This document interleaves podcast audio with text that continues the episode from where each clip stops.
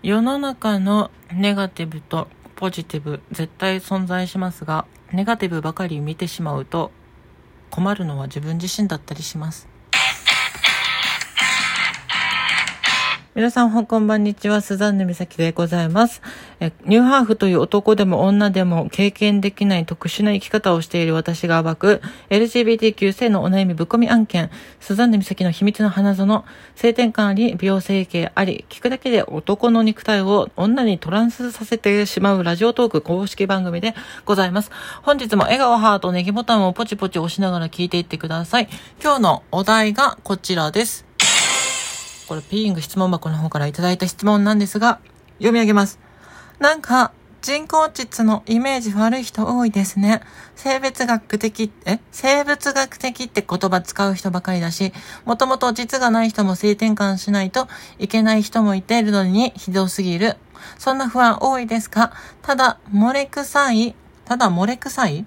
ダダ漏れ？臭い？偽物？形バレる？こんなんばかりですよね。私の知ってるアテンド会社の人も SRS 受けてますが、こんなの聞いたことないです。ということで。はい。質問ありがとうございました。わからない方の方に説明しますと、まあ、人工膣っていうのは、まあ、作ったあの、女性のオマンチョスの穴のことですね。あの、女性器の部分をちょっと説明しますと、まあの、まあ、妊娠するときに、子供をこうね、宿す部分が子宮って言いますよね。で、子宮からその女性ホルモンを分泌したり、卵巣、その卵を分泌する器官が、まあ、卵巣って言うんですけど、その子宮と卵巣をつないでる部分を卵管とか言ったりします。で、その、えっと、子宮と体の外側、外性器をつないでるその穴のとこですね。指を突っ込んだり、チンコ突っ込んだりするところが、膣と言いますね。はい。これでなんとなくイメージできたと思うんですけど、この人工膣っていうのは、その膣を人工的に作っ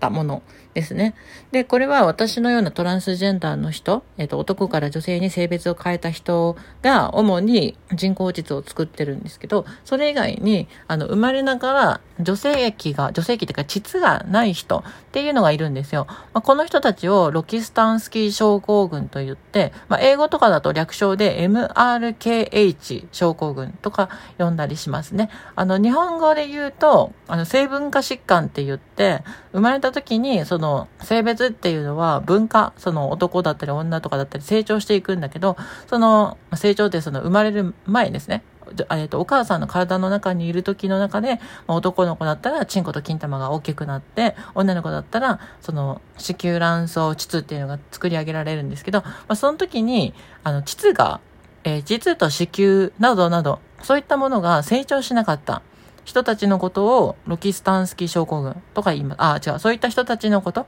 違う違う。そういった性文化ちょっとごめん、間違えたね。あの、そうやって、その体の中にいるときに、男の子も女の子も、もともとは、その、性器っていうのは、あの、まあ、なんか原型みたいなのがあるんですけど、それが出産するまでに男の子は男の性器、女の子は女の性器に成長していくんですけど、その成長する段階、前段階として、え男の子も女の子も、まあ、共通してる部分があるんですよ。でその共通する部分が、男の子は男の子の性器に、女の子は女の子の性器に成長していくんだけど、その成長するときに何らかの問題があって、うまく成長できなかった人たちのことを総称して、性文化疾患って言うんですね。つまり性文化。あの、もともとは同じ性別なんですよね。形の上ではね。遺伝子とかは違いますけど、形の上では、性器の形っていうのは、あの、赤子は一緒なんですよ。男の子も女の子も。ただ男の子は男の性器に成長する。女の子は女の性器に成長する。そのことを性分化って言うんですけど、その性分化の途中で何らかの問題があって、うまく性分化ができなかった。そういった疾患の総称を性分化疾患と言います。で、さっき言ったように、生まれつき、その子宮とか膣がうまくできなかった女性のことをロキスタンスキー症候群と言います。はい。ああ、長かったね。で、このロキスタンスキー症候群の女性は、その膣がないので、まあ、男性との性行為がね、なかなか難しかったりするんですよ。で、そういう人たちのために、まあ、人工的にではありますけど、膣を作るっていう手術があるんですよ。まあ、これを膣形成とか言うんですけど、まあ、こんな風に作られた、外科的に作られた膣のことを、まあ、俗語ではあるんですけど、人工膣と呼んだりします。で、その人工膣のイメージっていうのが良くないよねっていうことをこの質問者は言ってるわけなんですね。で、人工膣はいろんな作り方がありますけれども、ブラジルとかだとなんか魚の皮膚を使って作るとか、あそういった実験がなんか最近成功したとか言われてて、まあ、主にはその、何ですか、S 字結腸の部分をつく、使ったりとか、腹膜っていうのを使ったりしてやるんですけど、これは病院とかによってまた違いますね、やり方っていうのは。で、この質問者さんは、そういった作った膣に対しての、あの、ネガティブな意見が多くないですかっていうことを聞いているわけですよ。で、私はその S 字結腸っていう大腸の一部を使って膣を作ったんですけど、まあそういったものは臭いとか、形がおかしいとか、あ、形でバレるとか、偽物とか、そんなことを言う人がいるから、なんかひどいよなってことを言ってるわけなんですけど、うん。うん。まあこれを、うん、質問したところで私が、そうだねって言うしかないのかな、これは。うん、そんなことないよって言った方がいいのかな。ちょっとわかんないけど、うん、まあ、あの、人それぞれ考え方、いろんな考え方あるし、人それぞれの価値観を止めることはできないんですよ。例えばトランスジェンダーに対して気持ち悪いとかいう人の考え方、価値観っていうのを、こちらがその抑制したりとか、あの、することはできないんですよ。なんだろうな。アイドルの誰々が好きっていう人たちに対して、そのアイドルを好きになるな、嫌いになれって強制したところでそれは無理だし、あの、アイドルオタクに対してオタクをやめろっていうのも、なんていうか、無理だし、ってことなんですよね。まあ、ゲイの男性に対して女性を好きになれって言っても無理なのと一緒で、まあ、無理なんですよ。だから、作った膣に対して、なんか偽物とか臭いとか、あの、ネガティブなイメージを持つ人に対して、ポジティブになれとか、ポジティブなイメージを持てって言っても、まあ無理な話なんですよ。じゃあ私たちはどうしたらいいのかっていうと、その、まあ無知から来るネガティブなイメージ。例えば、さっき言ったその偏見的な、な臭いとか形がおかしいとか、そういったネガティブなイメージばっかりが世の中にはびこってしまうと、そのこれからあの、そのネガティブでもポジティブでもない、そういったものを知らない人に対して、ネガティブな印象を与えないようにすることはできるのかなと思いますね。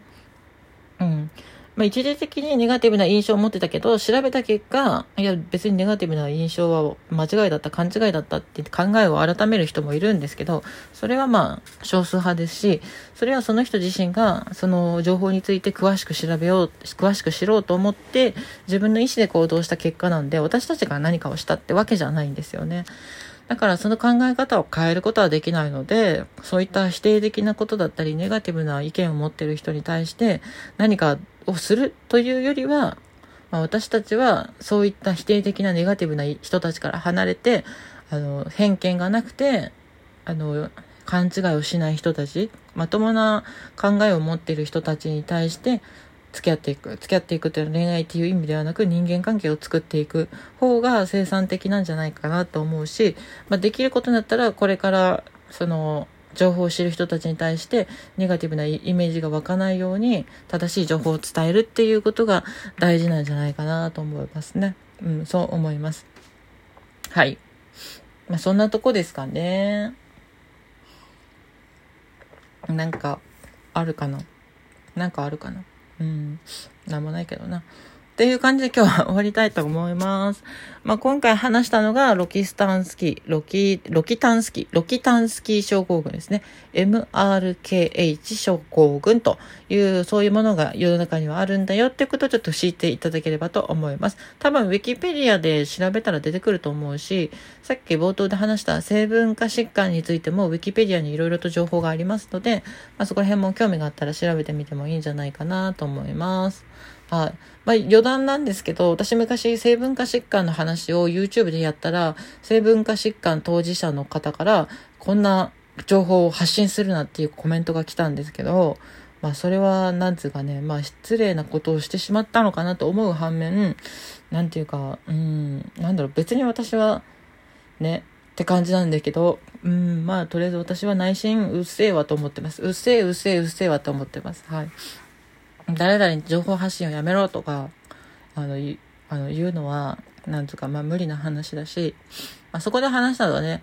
えっと、クラインフィルター症候群っていう、性文化疾患について話したんですけど、なんで私が YouTube で話したかっていうと、あの、クラインフェルター症候群当事者の人が私知り合いに2人ほどいるんですけど、そのうちの1人からクラインフェルター症候群について YouTube でちょっと話してほしいっていう意見がありまして、まあ、私もちょっとクラインフェルター症候群について知らなかったんで、その当事者の人から話を聞いたり、自分なりにネットでね、動画とか Wikipedia とか見て調べたんですよ。で、調べた結果、あの、まあ、自分が勘違いしていたことだったり、調べて分かったこととかをネットで、あの、紹介したら、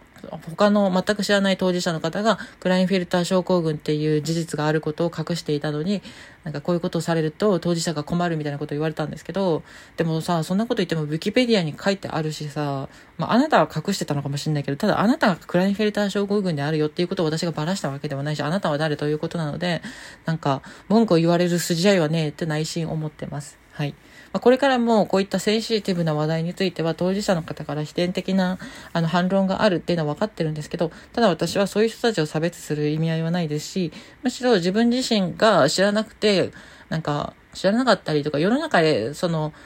なんかクラインフィルター症候群に対して、あの、偏見があるんですよ。なんか、二なりだったり、良性具有だったりとか、そういったあの、勘違い、偏見があるからこそも紹介したかったっていうのもあるんですけど、うん。だから、まあ、当事者から反対されても私はやるよっていう感じです。終わりです。あ、えっと、この番組のフォローと Twitter の何ですか？フォローもよろしくお願いいたします。終わります。